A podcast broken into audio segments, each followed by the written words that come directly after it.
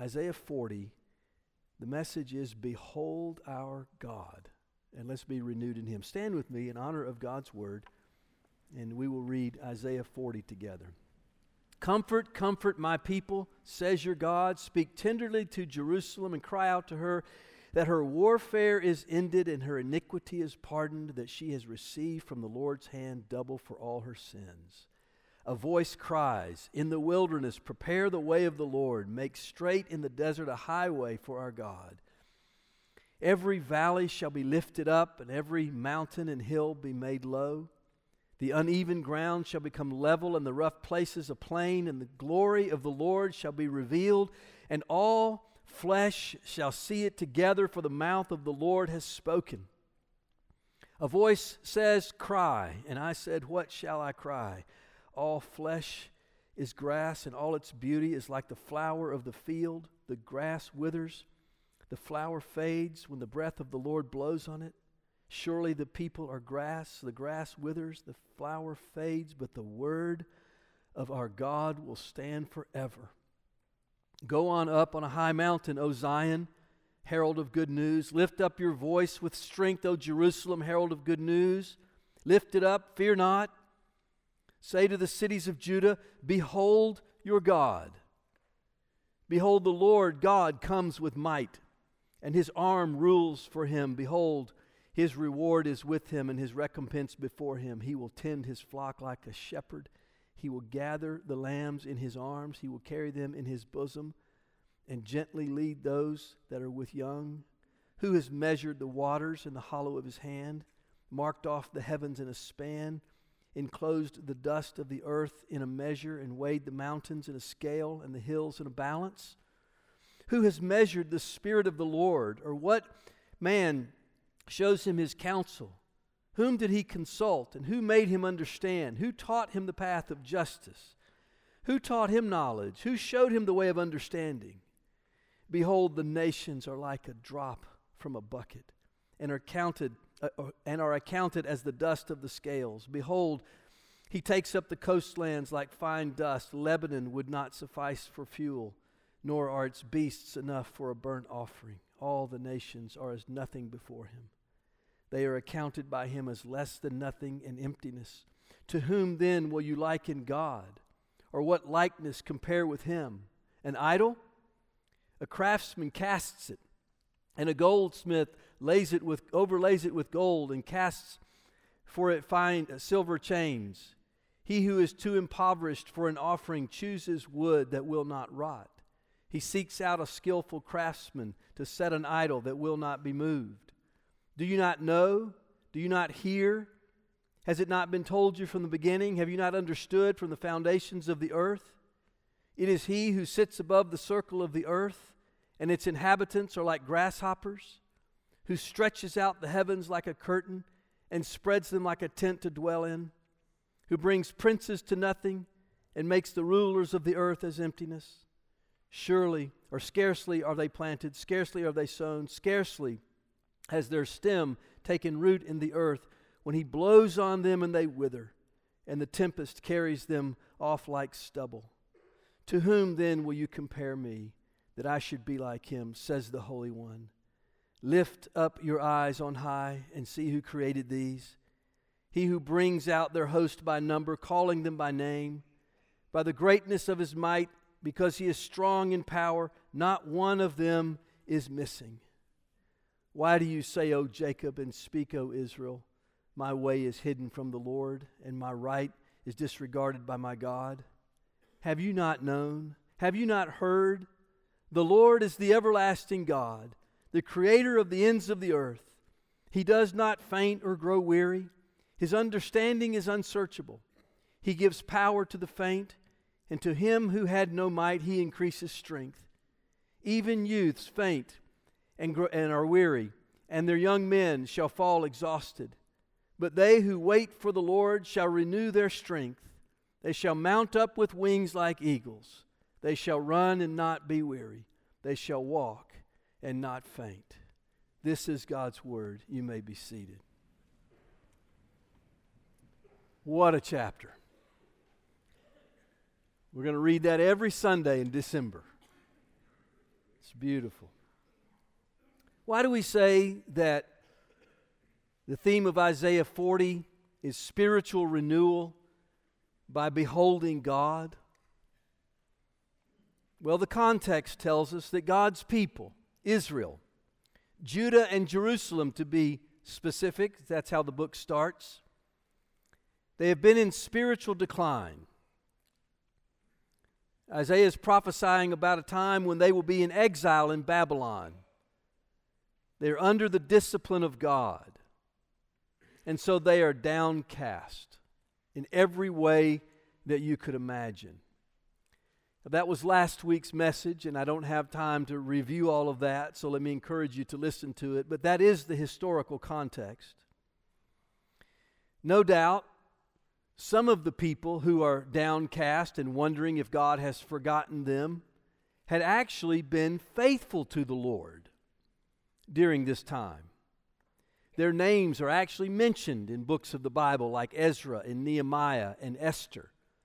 These are people who did trust the Lord, but nonetheless, they experienced the exile along with the rest of the nation. And so they're downcast. The chapter begins where we began last week with comfort. Comfort my people. And then the chapter proceed, proceeds with the vision of God that is needed for people to be comforted in the Lord, a vision that is needed for there to be hope and faith in the heart. And the chapter ends with the promise of renewed strength for those who wait upon the Lord. So that's why we say this is a chapter about spiritual renewal through the vision of God, beholding God. And it's a timeless message. It was for Isaiah's day and the exiles of his day, but this is a timeless message of spiritual renewal for the church of Jesus Christ. Because the church is always in need of renewal. Colossians says, New Testament book says, Christians are made new by Christ and always being renewed into the image of Christ. And let's be honest, sometimes we actually sin. Sometimes we actually grow cold in relation to Christ. Sometimes the things of the Spirit and of the Word are not priority in our life. Sometimes we're more like the world than we are like Christ. So we need renewal. We need to be renewed in our vision of Christ, our love for Christ, our following Christ. And sometimes, when we are following faithfully after Jesus Christ, we still feel dry, distant, like we're in a distant land, like we're in exile. And we need to know the truth and we need to be renewed by knowing the glory and the greatness and the grace of the Lord. So Isaiah 40 is about this. It's about God in Christ. And it's for the renewal of the people of faith in Christ. But maybe, too, there are some who have yet to come to faith in Christ. You're with us? You're here today? and you're thinking about what it means to be a Christian, and it's our hope and prayer that even today you'll hear the gospel of Jesus Christ and you'll be called to faith in Him and you'll respond. Isaiah 40, as we said last week, we're taking it in four sections. I, I, sent you an email a couple of weeks ago. You could take it in seven. I suppose you could do it in three or one or maybe 20. I don't know. But we're doing it in seven, or excuse me, four sections in the four weeks of December. Last week, verses 1 through 8 Comfort my people, says the Lord. And we spoke about the grace of the Lord Jesus Christ to forgive us of our sins and to renew us. And how we're to be prepared, like John the Baptist preached, to prepare the way of the Lord, how we are humbled and hopeful and expectant, and how we can be assured. Because God said He would forgive us of our sins, God said He would renew His people. And if God said it, His word stands forever. Today, verses 9 through 11 Behold your God. He comes as a king shepherd. He comes to rescue and to renew. And in the next two weeks, we'll take parts three and four. Our passage today begins in verse 9 by telling the heralds, the proclaimers, the evangelists, to call out to the people to behold their God.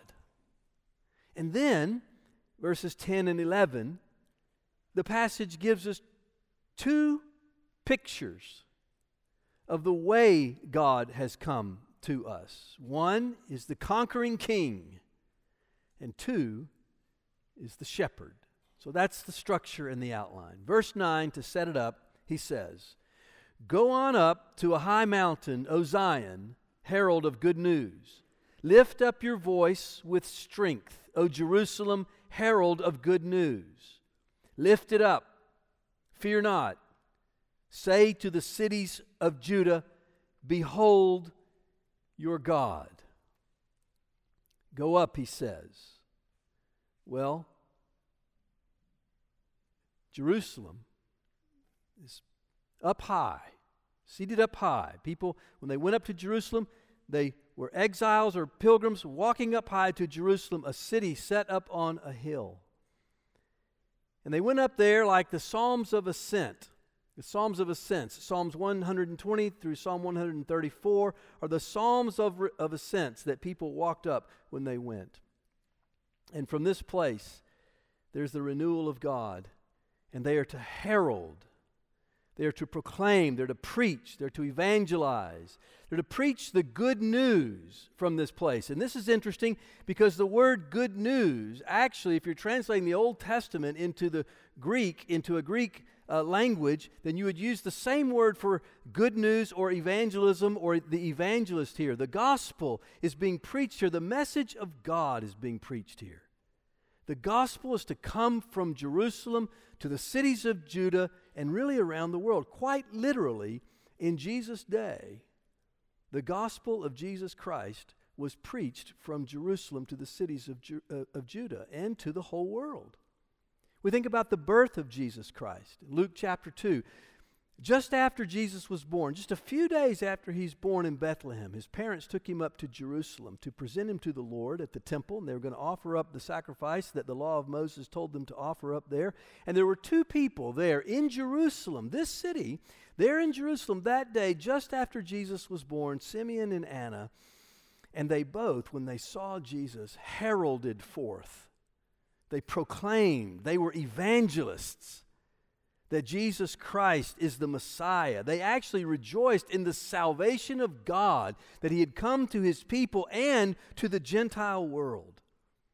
So, quite literally from Jerusalem, Isaiah is prophesying when, at the return of the exiles, but quite literally from Jerusalem, the gospel of Jesus Christ is proclaimed, even in, in Luke chapter 2. And then we come to the book of Acts. After Jesus' death, and resurrection and ascension. Just as Jesus said would happen, the Holy Spirit filled the apostles and the early believers. And from the city of Jerusalem, they began to proclaim that salvation is in Jesus Christ. And there were people in the city of Jerusalem that day, uh, God fearing people from the surrounding nations the gospel went forth. That's what he's telling them to do, and it's actually what happened. And here we are today. We sit in this room today as believers in Jesus Christ because God has seen fit to fulfill this prophecy right here.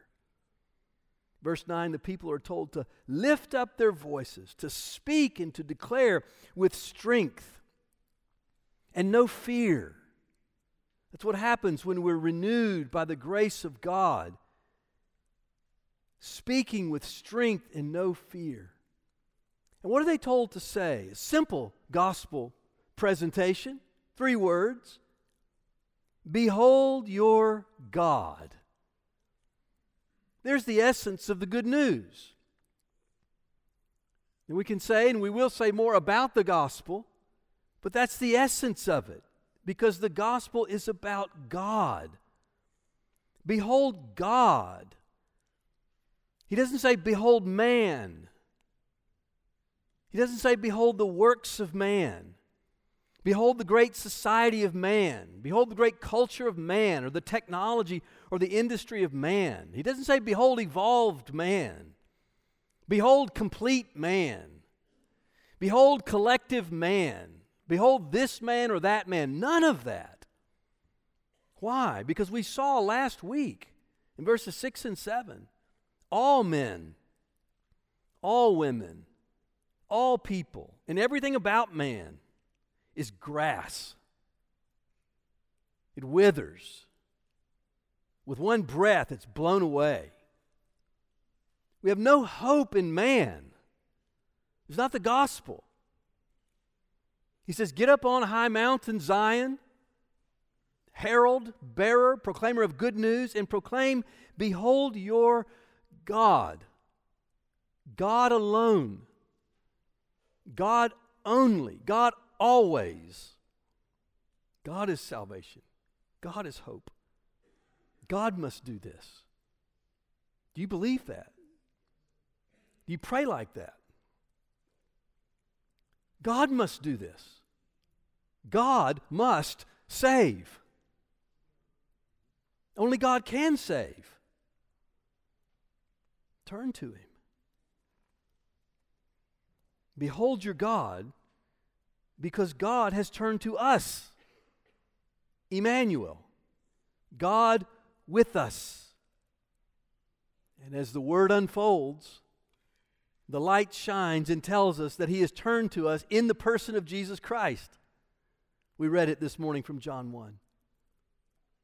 He tells us, the Bible tells us that all of the fullness of God, all of his grace and truth that's in Christ, all of that we have beheld. We have beheld his glory. Glory is of the only begotten of the Father. Behold your God, it's to say, behold Christ. Colossians chapter 1 says, All the fullness of God dwells in Christ. Turning to Christ is turning to God. Beholding Christ is beholding God. John the Baptist, John chapter 1, he said, Behold the Lamb of God who takes away the sins of the world. Behold him. See him. 2 Corinthians chapters 3 and 4 says that we are beholding now. Now that Christ has come, we're beholding with unveiled faces. Clearly, we're beholding the glory of the Lord. And as we behold the glory of Christ, we're being transformed into one image of glory, from one Im- eh, degree of glory to the other and that we behold the glory of God in the face of Jesus Christ. We behold God when we behold Christ, a sign of spiritual renewal. In a Christian and in a congregation is when we behold God, and in beholding Him, we are renewed and we strongly, boldly then herald forth the good news of Jesus Christ. That's renewal. Now, think about this word beholding. He says in this last part of verse 9 say to the cities of Judah, here's what the evangelists are supposed to say Behold your God. Think of this word behold. Of course, it means to look at something and to see it, but it means to perceive it it means to take it in. It means to hold it in your mind, to understand it. It's, it's, it's different, it's, it's deeper than a glance or a thought or a, yeah, I saw it. No, when you behold it, something's happening to you. When you behold something, that something is holding you. It's holding your attention. You're alerted to it, you're captivated by it. May the Holy Spirit Give us the perception to behold. This is what we do with Jesus Christ. That's why Paul uses that phrase. We behold the glory of the Lord when we see Christ. We behold Christ. We hold him in our minds and in our hearts. We hold him before us in the Word. As you're reading the Bible, here's what happens. Here's what's supposed to happen, okay? You, now, you, you're going to have to pray for this because it might not be happening to you. You might be reading the Bible and saying, What? But if you're reading the Bible, this is what's supposed to happen. We're reading the words of the Bible, and we're supposed to be beholding through words. We don't behold through images. The Lord said, don't do that. Right? Ten Commandments. Don't do that. Don't create an image to behold God. Why? Because no image can hold God. So we have a Bible, and we're opening it up, and we're reading about it. We're here in Isaiah 40. And we're beholding the Lord through words. That's what God gave us. We're the people of the Word. And so we're beholding him and we're seeing it. And we're perceiving as the Spirit is giving us insight. Our minds are being captivated, our hearts are being changed. We hold him before us in word and song and prayer, and then we're held by him. We're captivated by his glory, by his greatness, and by his grace, just like John the Baptist was. Behold the Lamb of God. Again, 2 Corinthians 3 says, We are with unveiled face beholding the glory of the Lord, being transformed into the same image from one degree of glory to the other. Beholding Christ touches us at the deepest level of our soul, it touches us at the level of affection. Beholding Christ touches us so deeply that something gets generated. If you're like me, you want, you want to be obedient. You want the good things of the Spirit to come out of your life. Of course you do. and so you try to generate them yourself. And yet the scriptures are calling us to behold Christ. You want to be bold like Christ? Look at the boldness of Christ. Behold Christ. You want to love like Christ? Look at the love of Christ. Behold Christ. You want to be obedient to the Father like, like Christ? Look at Christ and be obedient to the Father. You see, we're beholding Him and it's generating affection, it's changing us deep within ourselves. We're being renewed, it says, from one degree of glory to another when we behold Him by faith. And now, what is it about the Lord that we're supposed to behold? He told us in verse 9, Behold your God. Now, verse 10, what is it that we're supposed to behold about the Lord? Well, look what it says Behold, the Lord comes with might Emmanuel, God is with us. Yes, joy to the world. The Lord has come. Let earth receive her King. This really is good news. I mean, here's what here's here's a, an application before we get to the applications. Celebrate Christmas. Like get into it. Why? Because this is the utmost joy Behold, your God comes unto us in the city of David. A Savior was born who is Christ the Lord. And how has He come to us? And here are the two pictures of the Lord Jesus Christ. The first one is in verse 10. It says, He comes with might, and His arm rules for Him. Behold, his reward is with him, and his recompense is before him. And you can, if you're a, if you're writing your Bible, you could write Jesus right there. Now, in Isaiah's day, the Assyrians and the Babylonians were no match for the ruling arm of the Lord and of the Lord's power. And the Lord did come, and he did take his exiles back to Judah and in Jerusalem, went in three stages. In the 500s, the 400s, he did that. The Lord God is pictured here. You got to you got to see it. He comes with an arm ruling and a reward and a recompense. The Lord God is pictured here as a warrior king. And he is marching back from a battle.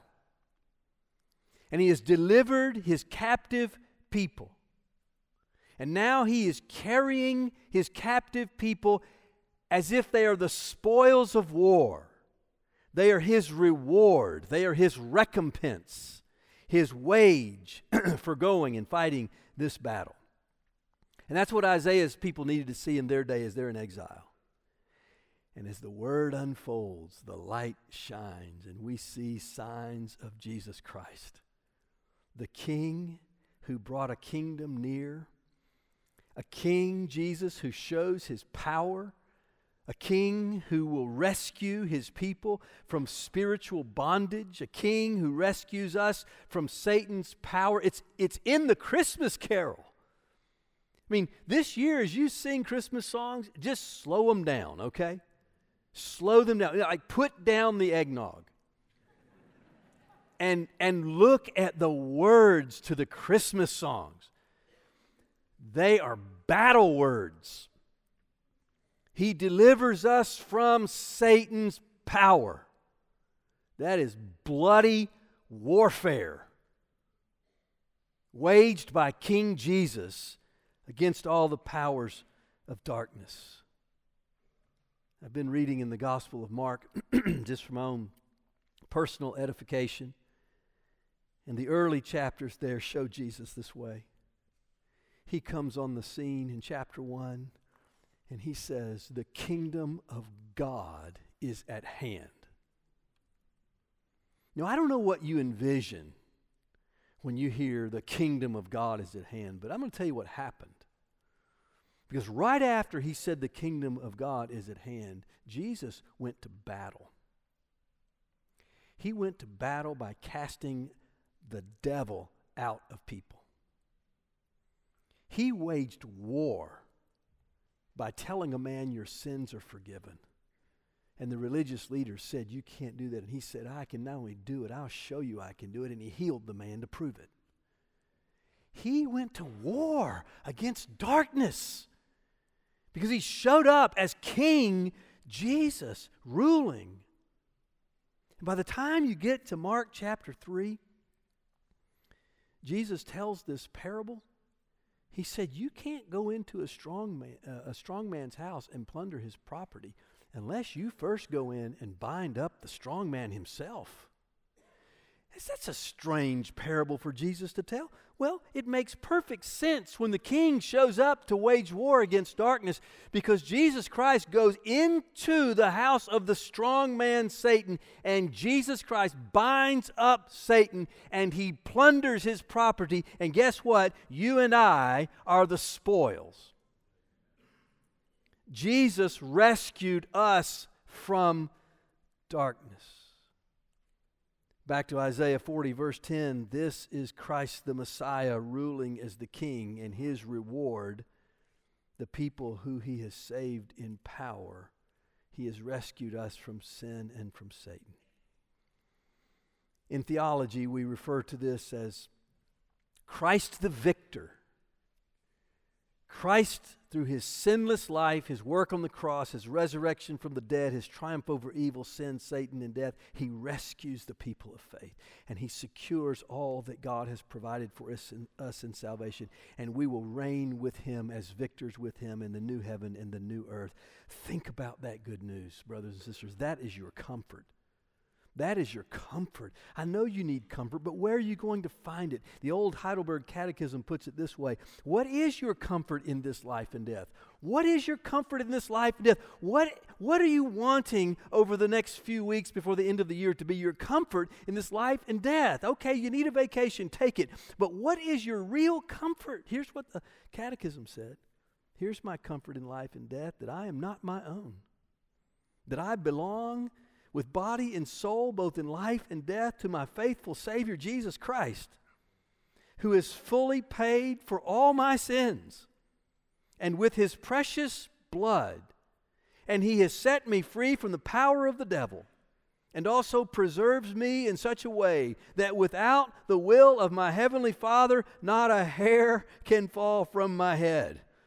Indeed, all things must work together for my salvation. Therefore, His Spirit, by His Spirit, He also assures me of eternal life that makes me heartily willing and ready from now on to live for Him. That's our hope in life and death. Colossians 1 puts it this way Our hope is that he has delivered us from the domain of darkness and he has transferred us into the kingdom of his beloved Son, Jesus Christ, in whom we have redemption, the forgiveness of our sins. Behold your God. Behold Christ. He's a warrior king who's done everything necessary to rescue you from your own sin and darkness and the devil himself. Take comfort in that. And the second way he shows us Christ. Now, okay, so now he's the victor. Christ is the victor. He's the king. He's rescued us. What, what does he do with us now? Verse 11 He will tend his flock like a shepherd. He will gather his lambs in his arms, he will carry them in his bosom, and gently lead those who are with young.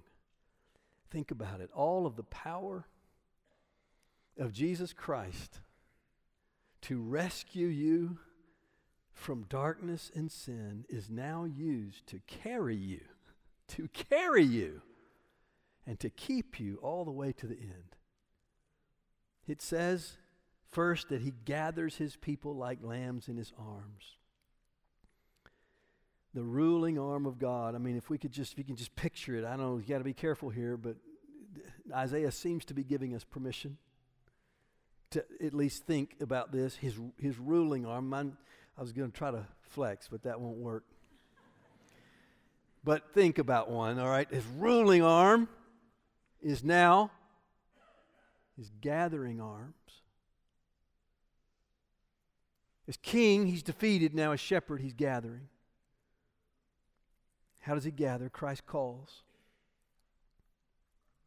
You see it in the Gospels. Read the Gospels this Christmas.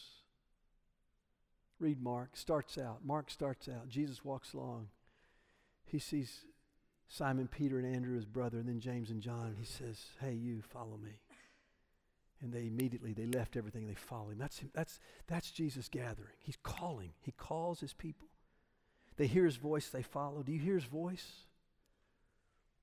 I mean, if, it's, if anything is happening in you today, if anything is stirring you today to want Christ, if anything is stirring you today to even pay a little bit of attention, I promise you, you didn't work that up. That's the Spirit of the living God working in your life right now. And if you hear His voice in any way, respond to Him. He's calling, He's, he's gathering. And when He gathers, He carries.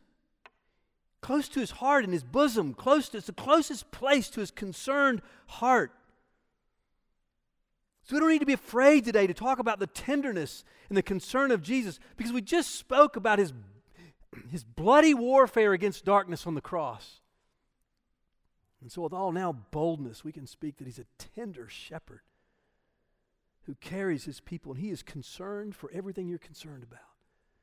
Every care that you have, every burden that you are carrying, every, every point of depression or anxiety he cares.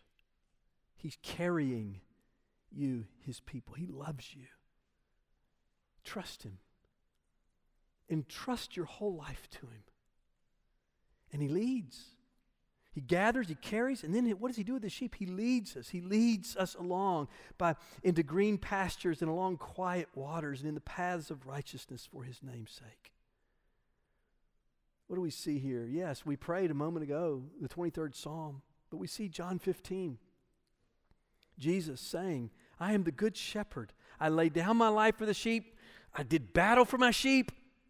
I defeated sin and Satan for my sheep. And now I carry them and I lead them. And they hear my voice and they follow me. Behold your God. Behold Christ. Do you need to be renewed?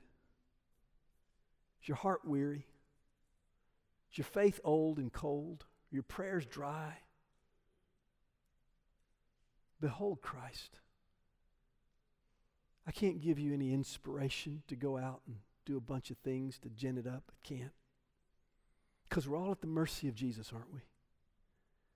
But we can do what it says here. Just let, let Christ come out of the pages of the Scripture.